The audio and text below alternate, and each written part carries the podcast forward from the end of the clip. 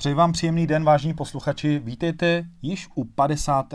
podcastu. Od mikrofonu vás opět zdraví Honza Šírek z ČSOB Asset Managementu. Úvodem mi opět dovolte zmínit, že tento podcast má pouze informační charakter, nejedná se o návrh na uzavření smlouvy, investiční poradenství nebo jinou investiční službu. Hodnota investice může kolísat a její návratnost není zaručena. Aktuální dění na finančních trzích nás k velkému optimismu nenabádá. Já bych se však rád v tomto podcastu nevěnoval samotnému vývoji, na, ale firmám, o kterých dříve či později, myslím si, že uslyšíme. Firmám, které předbíhají dobu, mění trendy a ukazují nám novinky, které mohou být za pár let běžnou součástí našich životů. K tomuto tématu bych se rád věnoval s mým kolegou, který zde už podcastu byl několikrát a já jsem vždycky rád za jeho návštěvu a tím je Pavel Kopeček, správce, portfolio manager fondu ČSB Bohatství, ČSB Akciví. Ahoj Pavle.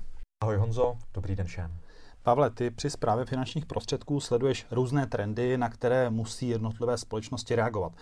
Jak moc je pro firmy důležité být v této oblasti flexibilní? No, ukazuje se, že to je jedna z těch nejzásadnějších vlastně oblastí. Víme, víme tady příklady firm, které, které opomněly se, se přizpůsobit. Jedný z těch nejznámějších a nejslavnějších bývá jmenována například Nokia, která, které hodně utek nástup těch chytrých telefonů a i předtím byly určité, určité změny, které, které opomněla. Ale takových firm bychom na, mohli najít spoustu.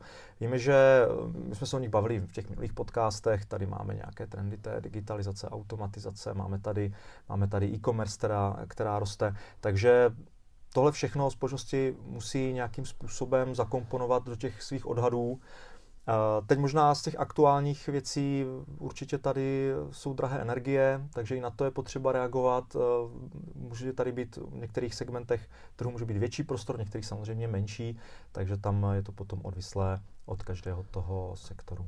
Když se budeme věnovat těm konkrétním oblastem, tak možná ještě dovol mi, nebo požádám tě, zda by si eh, posluchačům vysvětlil rozdíl mezi taktickou a strategickou alokací, protože to bude možná dneska taková e, zlomová hranice při té zprávě, takže... Uh, určitě není to není problém. Uh, tou strategickou alokací právě myslíme investice do firm, které jsou součástí těch dlouhodobějších trendů a je to takový nějaký ten základní kmen toho portfolia. A ty taktické alokace to jsou uh, investice do, do, do sektorů nebo nějakých průmyslových skupin, konkrétních firm, které možná si nemyslíme, že dlouhodobě musí uh, být úplně tím tou nejlepší investicí, ale krátkodobě vnímáme, že ta investice dává velký smysl. To současné téma je jasné, bavíme se o drahých energiích, vysoké inflaci, takže tady by se asi dalo říct, že ta uh, taktická alokace je aktuálně třeba hodně směrem té energetické oblasti. Přesně tak, přesně tak. Uh, Energie je jedno, jedno z těch jako velkých témat, které, které nemýváme historicky, nebo nemývali jsme v, v portfoliu nějak více zastoupeno, ale víceméně od začátku toho, toho roku uh, energetické společnosti, specificky uh, ropné společnosti jsme mm. do mhm. portfolií přikupovali a to je právě ta, ta nějaká ta taktická část, která jde možná trošku na úkor té strategické, ale právě protože tady vidíme velmi dobré důvody pro to se zajistit, zajistit to portfolio proti nějakým výkyvům energetické krizi případné, tak, tak, tak to děláme. Konec konců je to tak jeden ze sektorů, který v tomto roce vydělává, tak proč to Přesně nevyužít, tak. proč z toho neprofitovat. Přesně tak. A taktickou alokaci je to i proto, že budeme samozřejmě hledat bod, kdy opět zase z ní ustupovat, sebrat, uh, sebrat ty zisky, když se budeme mít obavy o to, o další vývoj, uh, vývoj uh, třeba těch ropných firm nebo, nebo dalších firm z těžebního sektoru. Ty jsi mi před uh, natáčením uh, říkal docela zajímavý příklad toho, jak třeba taktická alokace dva roky zpátky, když začal COVID, koronavirus, eh, jak třeba pomohla k zlepšení výkonnosti, ale třeba to očekávání v tu dobu se úplně nenaplnilo. Tak jestli bys to mohl i našim posluchačům přiblížit. Uh, je to pravda. Uh, jak, už jak, se ptal na, na, na ty trendy, já jsem mluvil třeba o e-commerce, tak e-commerce je krásný případ toho, že během covidu obrovsky narostlo, tím, že lidé samozřejmě nemohli nebo jim bylo zakázáno eh, nakupovat eh, v kamenných pobočkách, takže, eh, takže všechny, všechny formy e-shopu, vzdáleného přístupu dostali obrovské nakopnutí a takový ten vítr dozad. jak se říká. A teďka my vidíme, že ne úplně všem to bylo, to bylo přirozené, někteří se chtějí vrátit a vrátit se do těch kamenných poboček, chtějí se vrátit k nějakým svým starým pořádkům, které předtím měli.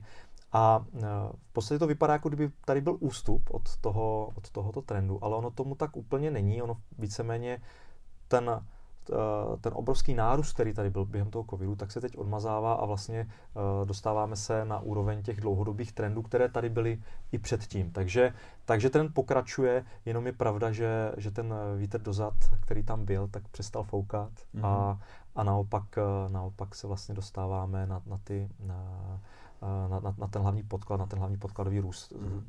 na základě kterého třeba e-commerce a celkově, celkově nějaká forma vzdálených přístupů bude fungovat dál. Když se podíváme na finanční trhy, tak tam to vypadá není, že tam spíš je severní vítr, ale proti vítr. proti vítr, ale tomuto tématu se budeme věnovat v příštím podcastu. Uh, pojďme se teda podívat na ty uh, příběhy, nebo lépe řečeno na ty trendy, které no, v těch tvých fondech jsou patrné. Ty sektory nebo oblasti, do kterých ty investuješ a třeba se zaměřit i na konkrétní firmy, které z těch trendů mm-hmm. aktuálně můžou nebo dlouhodobě budou těžit. To se, to se právě dotýkáme jinak té strategické i té taktické alokace. A v rámci té strategické alokace já pořád vidím to, že žijeme v nějaké době a, a technologickým firmám se bude zcela určitě v nějakém dlouhodobém horizontu na tom poměru dařit velmi dobře. I když teď aktuálně uh, technologické firmy specificky některé konkrétní části toho technologického sektoru se jim nedaří, ale těm velkým známým výdělečným společnostem tam, tam já úplně obavy uh, o jejich budoucnost, o jejich ziskovost nemám, ale to je nějaká ta strategická část a pak v té taktické části, kromě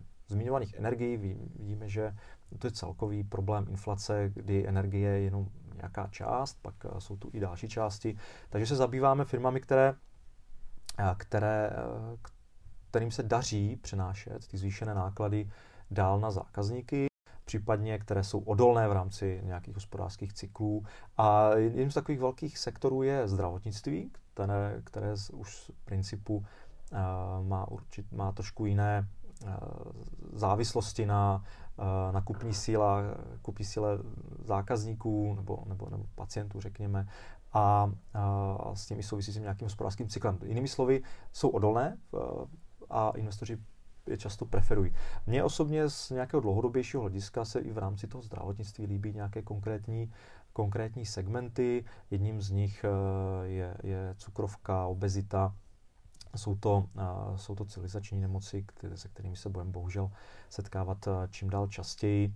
Takže, takže například, pokud bys chtěl konkrétní jména, tak eh, jedna, jedna z těch velkých eh, firm je dánská, dánský Novo Nordisk, americká Eli Lilly, eh, které se zabývají právě, jak už jsou to různé moderní formy inzulínu, jeho podávání, tak i léky právě na, na obezitu.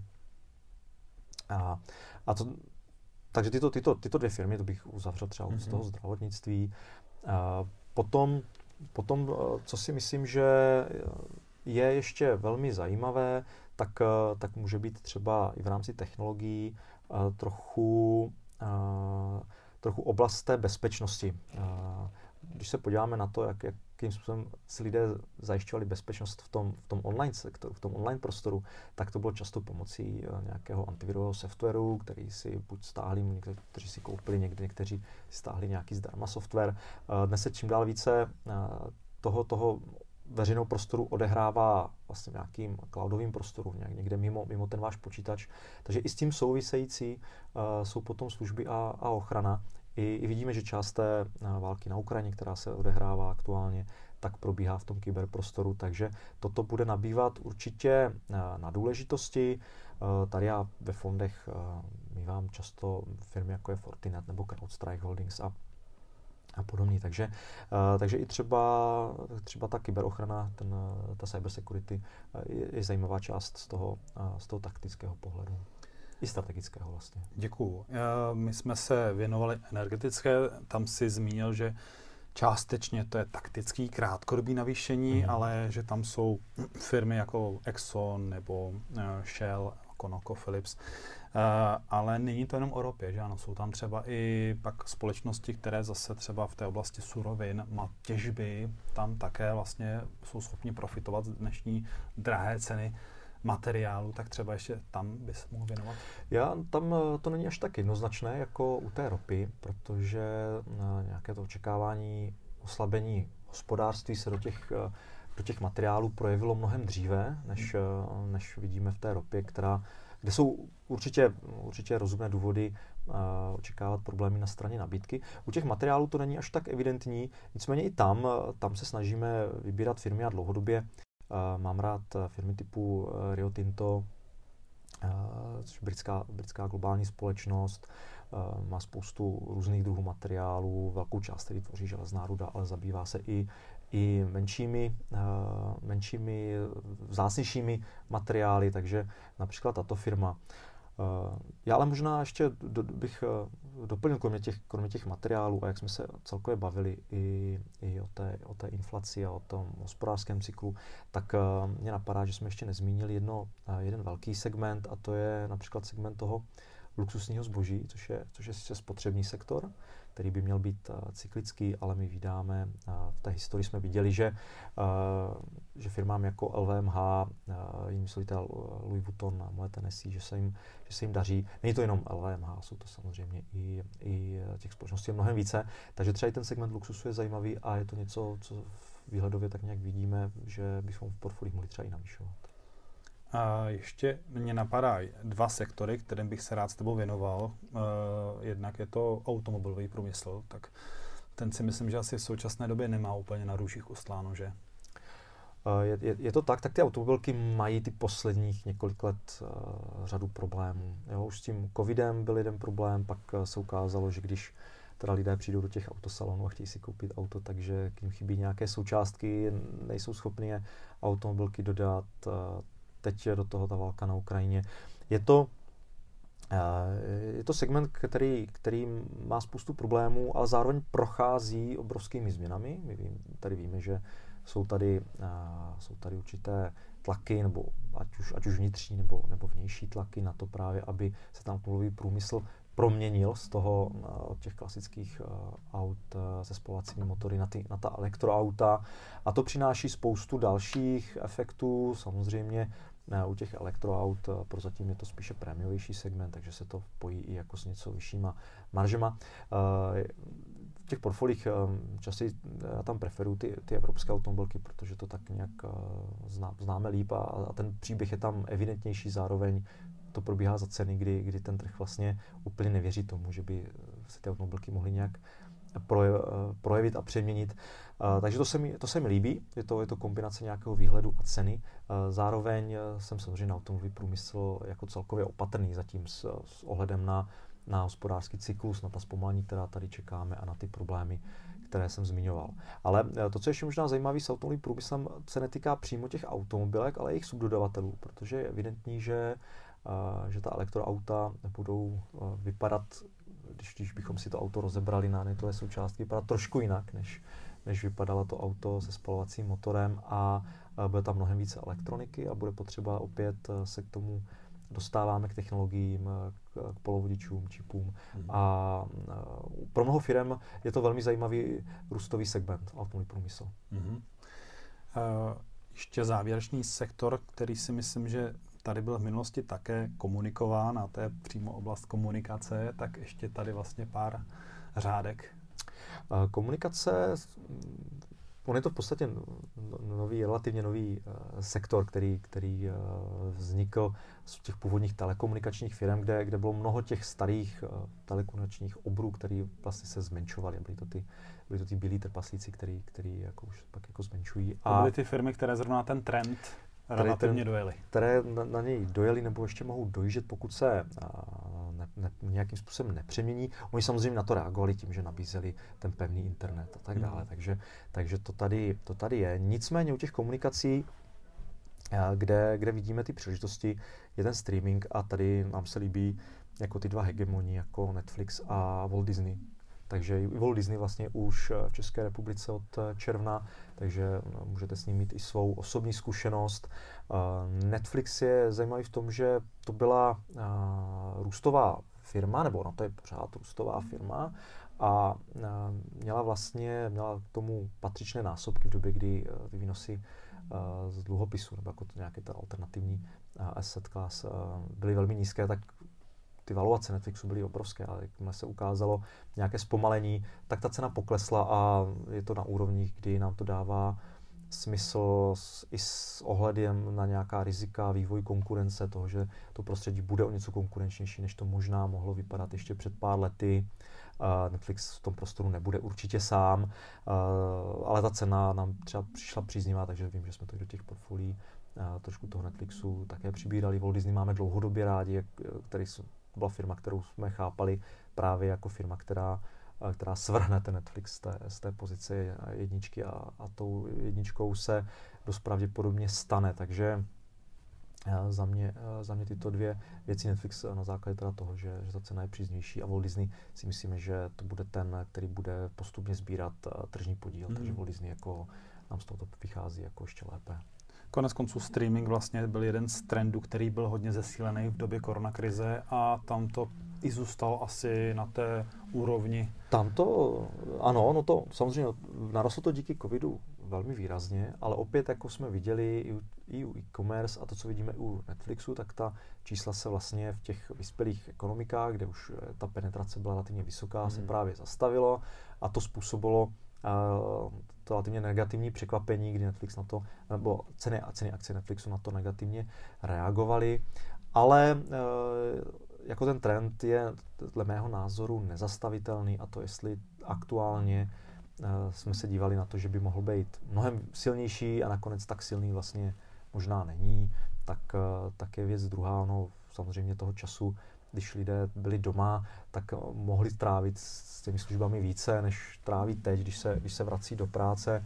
Uh, ale princip toho, že si pustíte pořád, na který máte chuť a kdy máte chuť, tak to se, to se nemění a a, a ten způsob pozorování filmů, tedy no, pokud se bavíme o filmech, nebo se bavit třeba o spravodajství, mm. které určitě bude mít uh, trošku zase jiné, jiný, jiný, uh, trošku jiný vývoj, tak u těch filmů a, a seriálů si myslím, že ten streaming je jednoznačně. Když se podívám na top pozice, které máš v těch fondech, teď mluvím o těch akciových, tak tam můžeme vidět firmy, jako jsou Apple, Microsoft, Alphabet. To jsou v podstatě jednak ty největší společnosti na světě s tou největší tržní kapitalizací, ale zároveň to jsou společnosti, které jsou stále v popředí v rámci i tvé pozornosti, nebo v rámci i majetku, který vlastně, mm-hmm. který, do kterého si ty zainvestoval. I tyto společnosti dokážou reagovat na ty trendy, byť to jsou takhle obrovské společnosti, giganti. Oni vyrostli na tom, že jsou flexibilní. Eh, jednu dobu se Microsoft odepisoval. Eh, byla, byla to firma, která teda měla Windows, ty své co teď dál. Jo, přicházely tady, tady nové možnosti, lidé trávili více času na mobilech, ne tolik už třeba v počítači, s počítačem a tak dále. Uh, přišel, přišel cloud, Microsoft vycítil příležitost, dokázal, dokázal se zaměřit na, na, na cloud a nabízí firmám vynikající řešení, takže Microsoft se dokázal přizpůsobit a Apple je jeden velký příběh o tom, jak tlačit do popředí inovace. Je to v rámci toho hardwareového světa, toho, kdy jako si můžete koupit ta konkrétní zařízení, tedy tak je to unikátní případ a sám jsem zhrav, jak dlouho se jim to bude dařit, ale Apple přišel s mnoha myšlenkami, které, které ten svět uh, svým způsobem měnily. No a do třetice, co jsme zmiňovali, Alphabet, uh, Alphabet za mě z těchto firm s ohledem i na cenu vychází nejlépe. Teď aktuálně má Alphabet nějakou pozici z toho, že má příjmy z reklamy, má nějaký vyhledávač, ale to, co to, co v Alphabetu není úplně v těch cenách zaceněno, jsou ty další investice do co se týká internetu věcí, jsou chytré domácnosti, samořítelná auta a je tam toho spousta dalšího a, a za mě tohle je krásná, krásný způsob, jak, jak zainvestovat do firmy, která, která možná bude řídit další další nějakou tu velkou věc, the next big thing, jak se říká, hmm. tak si myslím, že u toho bude dost pravděpodobně i alfabet. Ještě mě napadla jedna otázka v souvislosti s technologickými společnostmi. Ty jsi nedávno uh, vysvětloval příběh uh, společnosti Intel, uh, kde vlastně ta společnost nepatří mezi ty top pozice v, ten, mm-hmm. v tom mhm. fondu, ale i přesto má svůj důvod, že v tom tvém portfoliu je zahrnutá. Jestli by si mohl zmínit pár? Uh, u Intelu to je velmi zajímavý případ. To je jsem překvapen, že jsi to vypíchl. ono to není vlastně velká pozice, ono to je naopak jako malá pozice zatím. Ale je to specifické v tom, že Intel úplně neodpovídal nebo za těch posledních několik let tomu, jak se díváme společnosti, tomu, jak je, jak je vybíráme, když se díváme s, s tím, že jsou, mají to být kvalitní společnosti a mají mít dobrý produkt, eh, který je vlastně čím dál více chtěn a požadován, tak Intel hodně ustoupil ostatním hráčům na trhu, jako, jako je AMD a další. A uh, udělali spoustu, spoustu chyb v minulosti obchodních rozhodnutí, ale uh, to, samozřejmě se to začíná, nebo ta firma si to dlouhodobě uvědomuje, začíná s tím něco dělat, snaží se, snaží se uh, změnit ten produkt, dohnat, dohnat technologicky tu konkurenci. Zároveň, zároveň ale, a to souvisí i s tou, právě s tou menší investicí, kterou, kterou v tom Intelu já mám, tak ta souvisí i s tím, že oni ty, uh, oni ty své výrobní provozy mají, vlastně mají v Americe především a uh, na rozdíl od ostatních společností, které vytlačovaly z toho trhu, tak vlastně ty outsourcovali například na ten Tajvan a, a do dalších zemí. A jak vidíme i na té, na té Ukrajině aktuálně, tak ta geopolitická rizika není radno podceňovat. Takže, takže i ten Intel uh, trošku je Mm, je to malá sázka na to, kdyby náhodou, eh, kdyby se to podařilo skutečně tu firmu reformovat, eh, tak je, tak je výrazně eh, z nich nejlevnější ze všech těch jako společností. To, ta levnost, ta levnost, relativní levnost odráží určitou skepsi, takže z tohoto pohledu to může být zajímavé. A za, dru, za druhé to funguje jako jakési zajištění proti nějakým geopolitickým rizikům, které by mohly nastat tentokrát v tom azijském regionu. Takže proto jinak, pokud by ten příběh asi té reformy toho, toho Intelu se nedařil, tak je to jedna z těch firm, která jsem ochoten jako se asi z toho portfolia klidně i jako zbavit. Děkuju, Pavle. Já už vlastně na závěr bych jenom rád shrnul, protože my jsme se tady bavili o těch dlouhých trendech, které vlastně zapříčiní, že některé společnosti v tom tvém portfoliu pravděpodobně budou ještě hodně dlouho. Ale některé třeba v rámci taktické alokace mohou být na tom lépe či hůře. Můžeš na závěr zmínit třeba, jak si ty představuješ, že třeba bude vypadat uh, ta zpráva ty akciové složky třeba v horizontu následujících měsíců, protože některé oblasti jsou relativně vysoko na svých maximech, na druhé straně zase některé oblasti, oblasti jsou dost podhodnocené. Tak jak to ty vnímáš? Uh, No, řekl to, řek, uh, jo, ta otázka je dobrá. Uh, my jsme tady mluvili o té taktické alokaci do těch energetických firm, takže jedna, jedna z těch částí je to, kdy vlastně opustit to téma nebo ho snížit třeba. Já, já samozřejmě, když někde mám ty zisky se ukazují nadměrné, tak já jako odebírám část těch, té, té pozice pravidelně. Ale zároveň přemýšlím nad tím, jestli nesnížit celkově, celkově nějakou, nějakou pozici té taktické a naopak třeba dokoupit společnosti typu třeba toho holandského ASML Holding, což je firma na výrobu čipů. My jsme v těch předchozích podcastech o ní často mluvili. Dostala se na velmi zajímavé, z mého pohledu na velmi zajímavé hodnoty. A takové to, taková to proměna z toho, kdy jako to třeba taková firma jako Assembly tam bylo méně a bylo tam více firmy typu Shell, takovýhle ten obrat zase zpátky, kdy, kdy třeba by šlo uprodat část třeba toho Shellu a koupit uh, eh, SML Holding. Uh, takže něco v tomhle směru uh, je, je něco, kde se dívám. Uh, pořád budu držet, si myslím, ty sázky na, na některé z těch velkých technologických korporací ze segmentu toho zdravotnictví, uh, z finančních, to, to jsme ještě se úplně uh, tolik jako neprobírali, ale jsou tady, jsou tady určité společnosti, které prostě dlouhodobě si myslím, si jim bude dařit uh, velmi dobře, ale během těch příštích pár měsíců si umím představit, že nějaká nějaká změna z té energie do technologie by mohla přijít. Ještě, ještě uvidíme, samozřejmě budeme, bude záležet na tom, co nás v těch následujících měsících ještě potká za údaje a za data. Bude to ještě zajímavé. Uh, Pavle, já ti moc děkuji za tvůj čas a já ti přeju, aby se ti ty tvé kroky podařily a ať se nám brzo uh, usmívá při pohledu na výkonnost fondů, které spravuješ. A děkuji ti ještě jednou za tvůj čas. Děkuji za pozvání, já si přeju to též a, a posluchačům přeju krásný den. Já vám taky příjemný den a ať se daří. Naschledanou. Naschledanou.